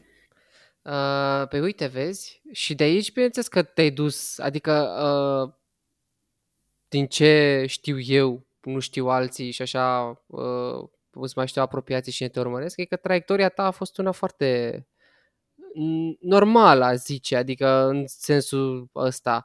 Uh, că ai plecat, uh, ai, ai fost la radio, ești în continuare, cochetezi cu radio, în continuare dai muzică la radio, dar bineînțeles că ai ajuns și uh, cu fizicul, vezi de ce ți-era frică, n-ai scăpat. Când uh, expirat, la Wise Nation, acum în toamnă, pe unde ai pus În muzică. prima oară, da, da, ce drept, da. Uh, a fost, adică experiențele astea sunt foarte mișto pentru că ei faci, nu știu, legătura cu muzica pe care o asculti tu acasă versus muzica pe care o ar asculta-o alții la petrecerile la care vin. Uh, e așa un fel de hai să nu pun depresiile mele de acasă versus ce muzică mișto a mai apărut și pot oamenii să danseze pe ea.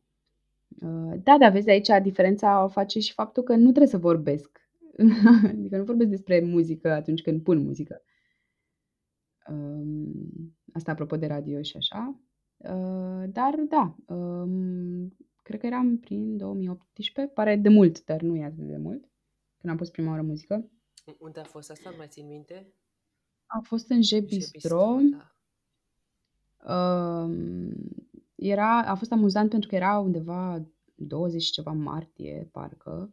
Uh, ninsese al dracului de tare în ziua aia, în martie, da, pe 23. A, a fost una din, a, a fost acel martie, ca să zicem așa.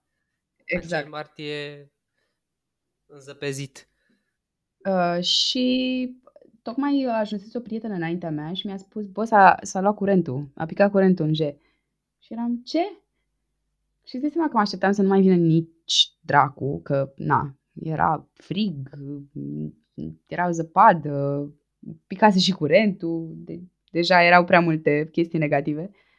Dar a fost uh, foarte, foarte mișto seara, mi-a plăcut foarte mult să fac chestia asta, mai ales că știu că se mai și distrează oamenii și e așa un sentiment ăsta de bucurie, dacă vrei, de împlinire. Uh, și da, s-a continuat și cu alte seri. Uh, în expirat am pus prima oară muzică acum un an. Uh, expirat fiind și locul în care eu mergeam destul de des și, mm, și la concerte și la băute, dacă vrei, uh, a fost uh, și mai mare, așa, nu știu, sentimentul de, boy, I'm doing this. Dar la fel de mișto. Și la fel și celelalte locuri în care am apucat să pun muzică. Was it weird?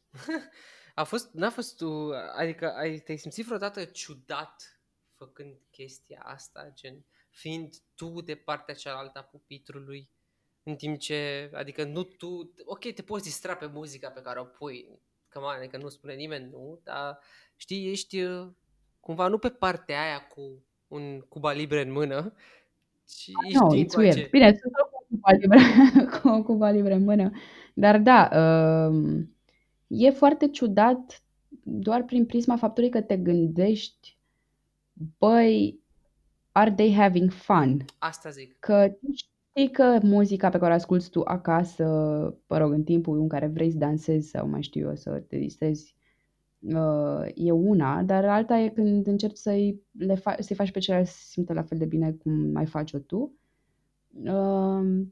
Uh, probabil că ți ia ceva timp să te acomodezi cu ideea că tu ești, spre exemplu, un expirat, e chiar uh, ciudat pentru că ești pe o scenă which is weird uh, de la început. Adică știi ideea că tu ești pe o scenă, oamenii sunt uh, în fața ta, uh, dar uh, te vine așa liniștitor cu timpul și probabil și cu consumul de alcool, cred.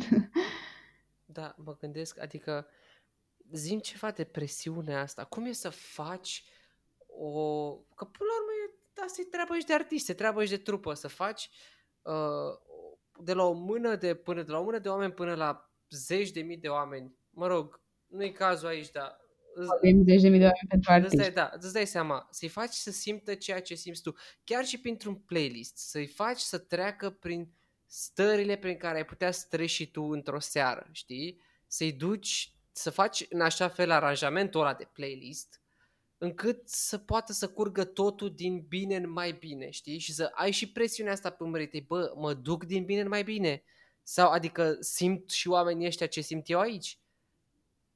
Știi că asta mi s-a confirmat cumva uh, într-o seară anul ăsta, la începutul anului, în uh, ianuarie, pe 2 ianuarie, chiar în contextul ăla în care te gândeai, băi, cine vine pe 2 ianuarie uh, să danseze în condițiile în care tu ți-ai dat un cap de revelion și de întâi probabil, uh, nu tu, da, da, da. se înțelege. Uh, și era 5 și jumătate dimineața.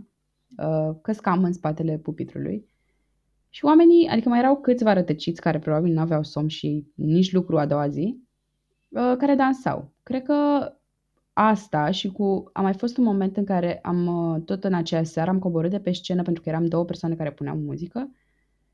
Am coborât de pe scenă și mi s-a adresat așa o întrebare de la un random guy Uh, tu când mai pui muzică? păi stai un pic, abia am coborât.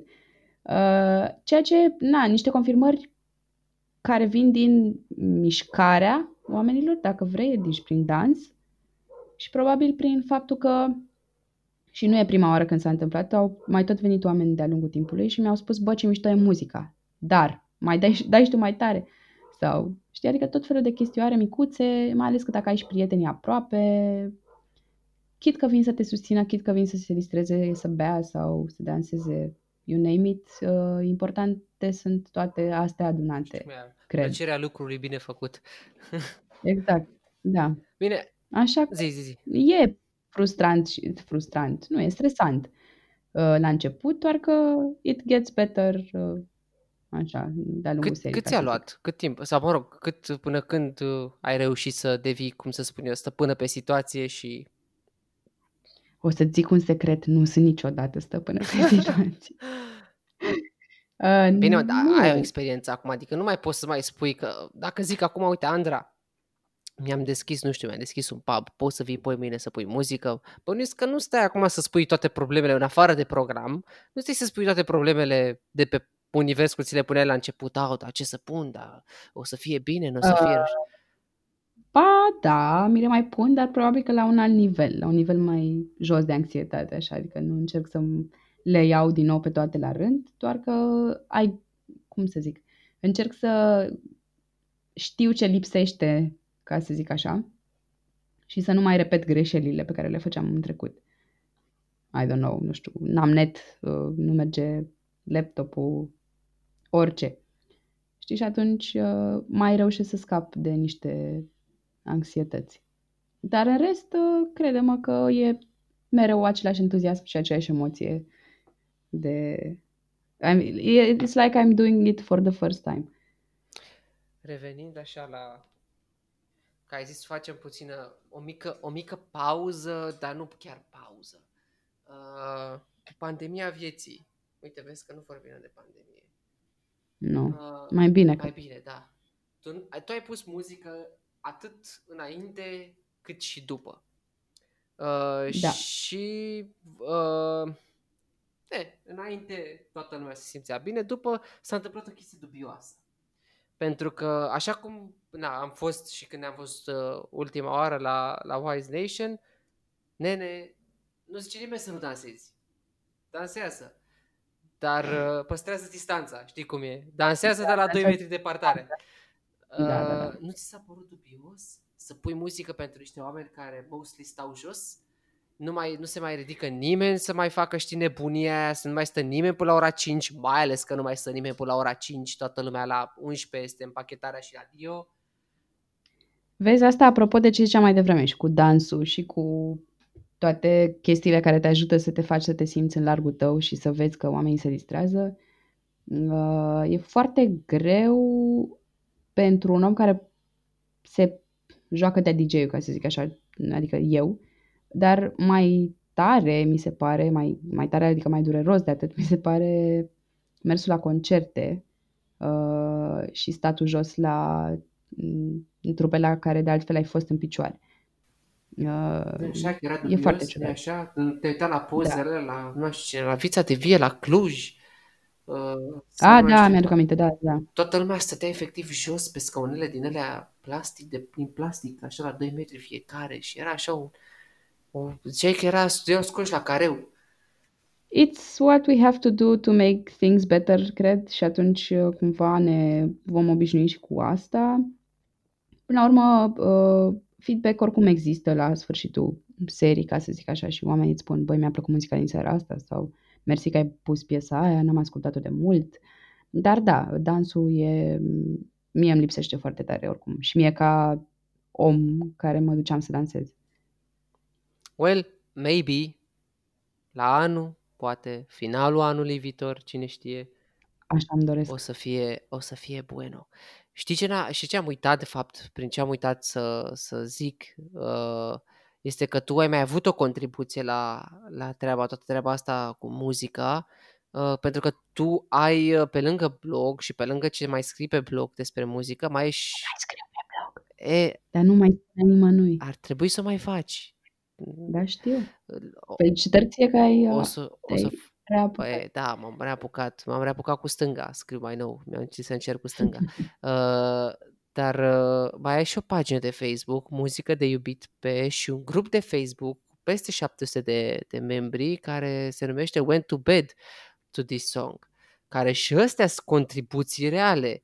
Că, până la urmă, uite, e social media, e digital, cu atât mai lejer și mai ușor să te faci auzit, ca să spunem așa, și să crezi în jurul tău comunități care au mai mult sau mai puțin aceleași gusturi. Uh, să le iau pe rând. Uh, muzică de iubit pe a apărut probabil din dorința mea de a-i de a arăta lumii și muzica mai puțin veselă pe care o ascult. Um, și cred că a fost așa o chestie, nici nu mi-am duc aminte cum a pornit, pur și simplu am zis, păi vreau să-mi fac o pagină de muzică în care să share random links from YouTube. Um, treaba cu grupul însă a fost um, diferită pentru că eram eu într-un grup și sunt în continuare, într-un grup uh, cu muzica oamenilor care se trezesc dimineața. Doar că eu fiind mai nocturnă, am zis, hei, cum ar fi să fac un grup uh, al uh, oamenilor care ascultă muzică înainte să se culce, să adoarmă. Așa că am scris tipei uh, cu grupul de dimineață și am rugat-o, de fapt am întrebat-o dacă e ok să fac și eu un grup. Uh, A se reține treaba asta, că nu mulți o fac. Da, exact.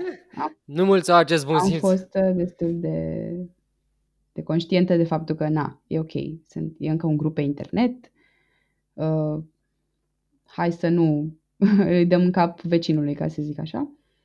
Uh, și nu, am început să adaug și oameni pe care știam că care știam că sunt pasionați de muzică, care știam că ascultă muzică evident înainte să adoarmă, pe care grupul nu pot zic că a crescut foarte, foarte mult, că totuși au trecut ceva ani de atunci, uh, dar uh, sunt oamenii care șeruiesc muzică și care ascultă muzica pe care o șeruiesc ceilalți. Cred că asta e ideea de comunitate și, și mi-ar fi plăcut să se întâmple și o întâlnire anul ăsta undeva, doar că se pare că nu m-am organizat suficient de repede și de bine.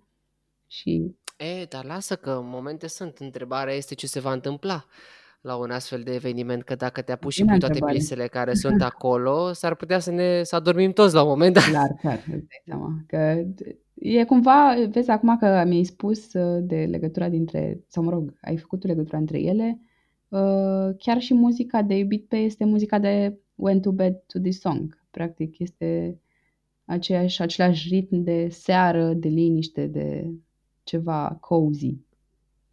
E bun de o cafenea. Da. Și nu numai de o cafenea. Ți-aduce aminte când eram în... Uh, nu mai țin minte unde eram.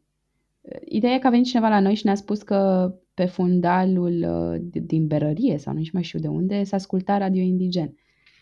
Da, da, da, da, da, da, da. Era, cred că era un pub. Era ceva pub în centru vechi. Da, da, da, da. Mi s-a părut foarte mișto treaba asta.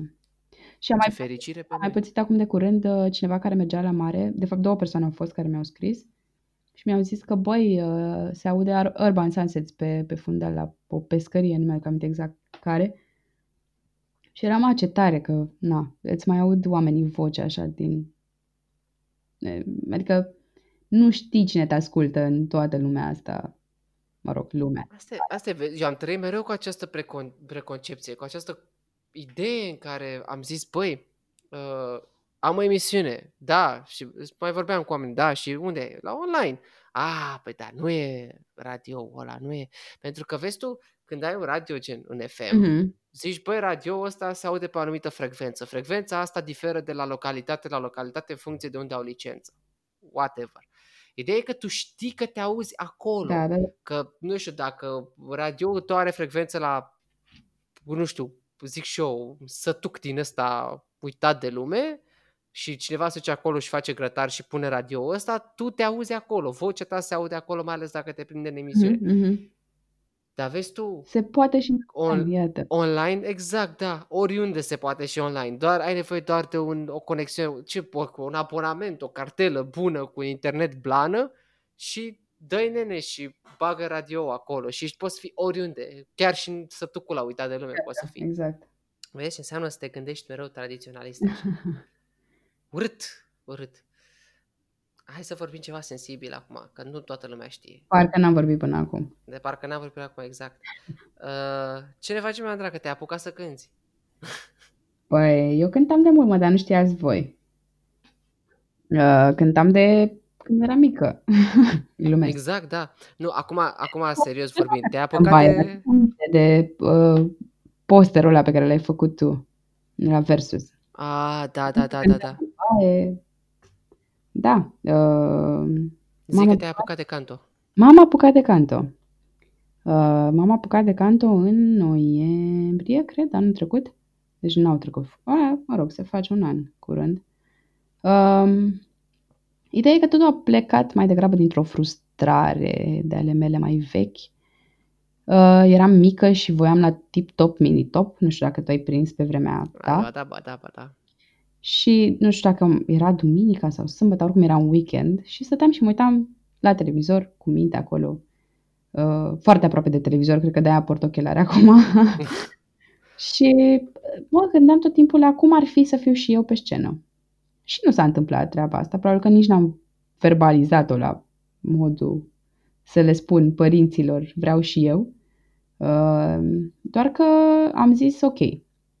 Nu s-a întâmplat atunci. Probabil nu o să se întâmple niciodată vreo, vreo emisiune sau ceva. Doar că vreau eu să știu dacă cântatul meu din baie de acasă îi deranjează pe vecinii mei într-un mod bun sau nu.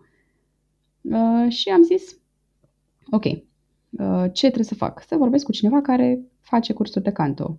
Am vorbit cu cineva care face cursuri de canto, mi-a recomandat, uh, mi-a recomandat o profesoară care în, uh, mă rog, ea făcea cumva cursuri și individual pe vremea aia, când i-am scris eu, și uh, la o școală de muzică, uh, Artissimo se numește, uh, și am zis ok, i-am scris un dita mai textul, un fel de monolog.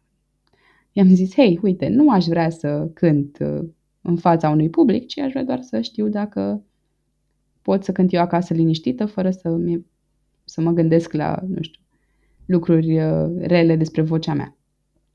M-am dus, am dat proba, ca să zic așa, zis că am voce, ceea ce voiam să mi se confirme, de fapt, și am continuat să, să merg și să cânt niște piese pe care depinde, ori pe care mi le recomanda ea, ori pe care veneam eu, uh, veneam eu cu recomandarea. E o formă de terapie, bănuiesc. Asta voiam să spun că da și este un fel de... Îți iei foarte multă încredere din o oră de canto pe săptămână, că atât uh, la o singură oră de canto pe săptămână merg. Uh, și pe lângă faptul că e terapie, este chiar nu știu, ceva ce e o eliberare până la De fapt, și asta e o formă de terapie, da, ai dreptate. Uh, nu știu, e cumva, e bine. Da, cum e să intri, adică bănuiesc că îți cânti uh, piesele pe care ești curioasă să vezi dacă le poți cânta sau de la artiști favoriți sau poate chiar îndrăzneli mai îndepărtate la care nu te-ai fi gândit? Ideea e în felul următor că a fost amuzant uh, cum am început uh, prima oră de canto, uh, am făcut vocalize, exerciții și la un moment dat nu mă așteptam, mă gândeam că e prima oră, nu așteptam să mă pună să cânt ceva. Și am zis, ok, uh, și ce cântăm astăzi? M-a întrebat profesoara mea de canto și am zis, ce să facem? Să cântăm astăzi, nu? Andrei? Andrei. De asta ai venit. Și am zis, uh, da, nu m-am pregătit cu nicio piesă. Dar poți să stau să asculti de pe telefonul meu, dacă vrei. Da, nu Andre, Doamne ferește. Um, și i-am dat să asculte Chet Baker cu My Funny, My Funny Valentine și a zis, uh, mă rog, printre altele, că îi mai dedusem și altceva, și a zis, ok, facem Chet Baker, uh, My Funny Valentine. Și asta a fost prima mea piesă de la canto.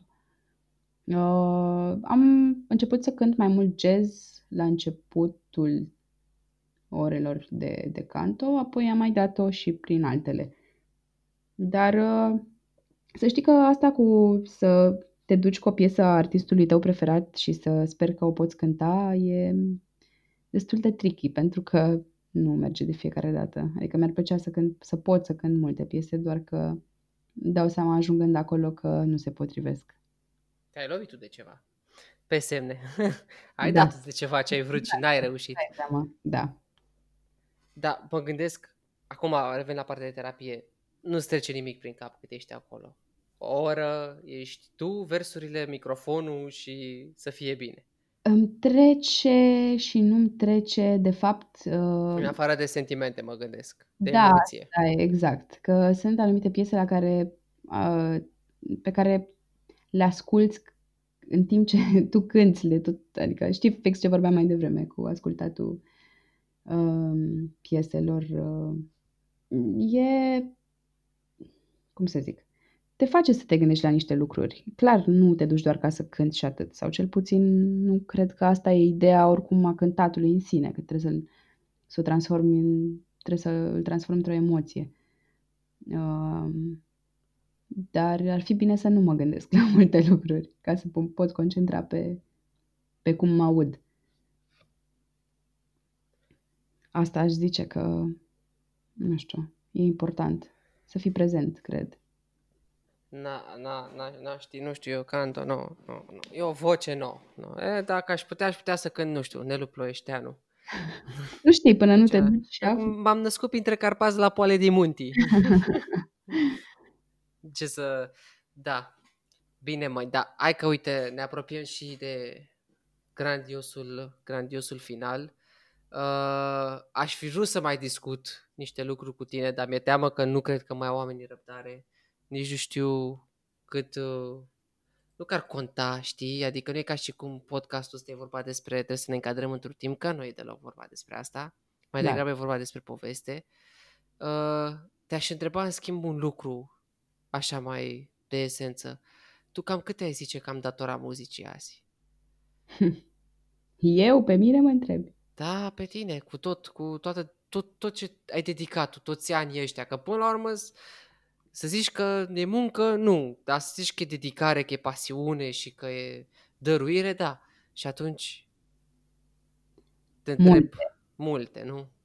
Multe pentru că îmi dau seama care au fost, sau de fapt câte au fost momentele în care am făcut nebunia asta de a pleca singură, de a merge singură sau asta cu plecatul singură, mă refer că am fost la concerte uh, afară și la festival, la Lola, am fost tot singură prima oară și alte concerte la care am reușit să mă duc fără să depind de cineva. Adică am zis, băi, vreau să ascult trupa aia, I'm gonna do it. Nu contează că vine sau nu cineva cu mine. Și cred că cumva curajul ăsta de a face asta și pasiunea pe care o am de a mă duce și a explora și a asculta live, um, mă, m-a deschis, mi-a deschis cumva și alte portițe, ca să zic așa, fie că prietenii, fie alte genuri de muzică sau alte trupe pe care nu le-aș fi ascultat în mod normal sau și asta la nivel mai degrabă de bază așa, că restul îmi dau seama că sunt la fel de multe și atunci când ascult muzica acasă, trăiri, împărtășirea pieselor cu alți oameni, legături bazate, prietenii bazate pe, pe muzică, efectiv. Am o prietenă care, pe care am descoperit-o pe un grup de muzică și cu care efectiv așa am intrat în vorbă legat de ceva piesă sau trupă. Și asta mi se pare că e cea mai mare fericire în momentul ăsta.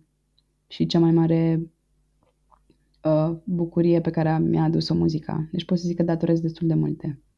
Și așa, așa îți dai seama cât de, grea, cât de grea de fapt e perioada prin care trecem. Când ți se, că mai vorbeau uh, mari ilustri ai internetului că uh, da, ok, arta și muzica și pictura și whatever nu sunt, uh, cum s-ar spune, necesități a, mi-aduc aminte. Nu, că nu te duci, nu te duci și îți cumperi uh, o pictură de la magazin și ai nevoie de apă, ai nevoie de pâine, ai nevoie de chestii, sigur că da. Dar are nevoie și sufletul la un moment dat de niște chestii și creierul ăla funcționează pe dopamină și funcționează pe tot felul de chestii și în perioade de genul ăsta cam de aici ți le iei, de la prieteni, socializare și așa mai departe, dar mai ales de la lucrurile artistice. Un teatru, uite, o muzică, o, o piesă, o melodie. Eu n-aș putea să, să spun vreodată așa ceva. Adică n-aș putea să spun că nu, pentru mine nu, nu mi-aduce nicio bucurie, nimic din tot ce ai menționat tu mai devreme. Chit că e teatru, muzică, orice fel de artă, pentru mine e important să fiu acolo sau să o trăiesc în orice fel, pentru că asta mi-aduce mie împlinire și sunt oameni și oameni. Oameni mm. care nu vor considera niciodată asta, nu îi vor da importanță versus oamenii care trăiesc cu asta sau din asta sau pentru asta. Exact, în tocmai. Și vreau să ne lași cu o piesă. ceva. Nu o să o pun, îți dai seama, n-am cum. nu mă lasă ăștia, nici ăștia de la Spotify, nici nimeni. O piesă mai așa, mai să zicem de, de dus pandemia la sfârșit. Na, uite. Ah. să, să trecem cum ar veni cu bine și... Uh, E greu să alegi doar o piesă, dar uh, pot să-ți ți un spun. playlist de la tine, ce să mai... Nu? primim, cum să nu-l primim? Uh, Stai așa că am un cont pe Last.fm, acea platformă de care nu mai știe nimeni. Nici Uh, măcar eu. Vezi? Am Uh, uitat. Eu am contul, cred că din 2011-12, ceva pe acolo. Păi pe același l-am și eu, dar n-am mai intrat. N-ai Habar mai... Păi vezi? Eu mi l-am uh, sincronizat cu Spotify, îți dai seama.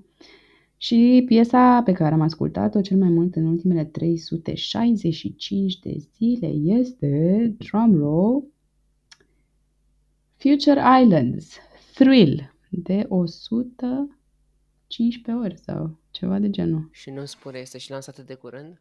Este chiar uh, penultima piesă lansată de Future Islands. uh, Vezi, fi rar ar să fie. Ah, Uh, și uh, băi, am avut și ocazia să-i văd live și cumva e acel thrill și live și acasă și e o piesă pe care aș da-o mai departe așa cu drag și am dat-o și a fost primită bine uh, tuturor celor care le place muzica. au fost uh, și în România?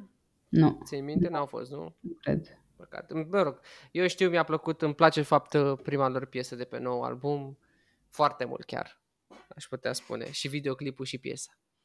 Primul single pe care l-au scos de pe ultimul ăsta album pe care se pregătesc ei să scoată. Păi, uh, nu, e thrill e piesa. Cu mașinile. Da, nu, eu, știu, eu stau prost la videoclipuri. E, vezi? Sunt două mașini care, vezi, chipurile însumează iubirea și uh, joaca dintre doi uh, îndrăgostiți, ca să Am zicem gustat așa. acest moment. Da, anyway, uh, stați cu ochii că vin album acum de curând. Aia Cel zic. puțin uh, în momentul în care înregistrăm noi acest podcast. Da. Uh, pentru, uh, cum să spunem noi, uh, informații muzicale, uh, piese de dansat pe, de iubit pe, de adormit pe, urmăriți-o pe, pe Andra, zi tu Andra, Instagram, Stai Facebook. că în, în acest moment, as we speak, Instagramul meu este oprit, este dezactivat, însă puteți să mă găsiți pe muzică de iubit pe, pe andranicula.ro, pe pagina de Facebook sau pe profilul meu personal de Facebook sau oriunde, basically. Dacă aveți nevoie de un playlist, scrieți-mi. Asta zic. Și la evenimente, pentru Și la că evenimente, cred da. că vor mai fi toamna asta niște momente în care o să Așa mai, sperăm. Hopefully. O să mai pui. Îți mulțumesc tare, super, extra mult că ai fost uh, Și că ai eu îți fost în mulțumesc la fel de mult pentru invitație. acest episod și, uh, uh, bineînțeles, ce pot să-ți doresc altceva decât multă muzică și multă muzică de da mai departe și de trăit pe și încă o dată de iubit pe, de adormit pe și așa mai departe. Mulțumesc. La fel și ție. Mersi tare că ai reușit să ajungi până aici. Dacă ți-a plăcut ce ai ascultat, atunci nu uita să te abonezi și să dai mai departe. Iar Dacă mai sunt unele sugestii, unele propuneri de îmbunătățire, mă găsești la hello arond adi cu 2 de i.ro Pe mine e suficient să mă cauți cu Adi Spune pe orice platformă de social media și mă găsești. Pe data viitoare să ne auzim cu bine!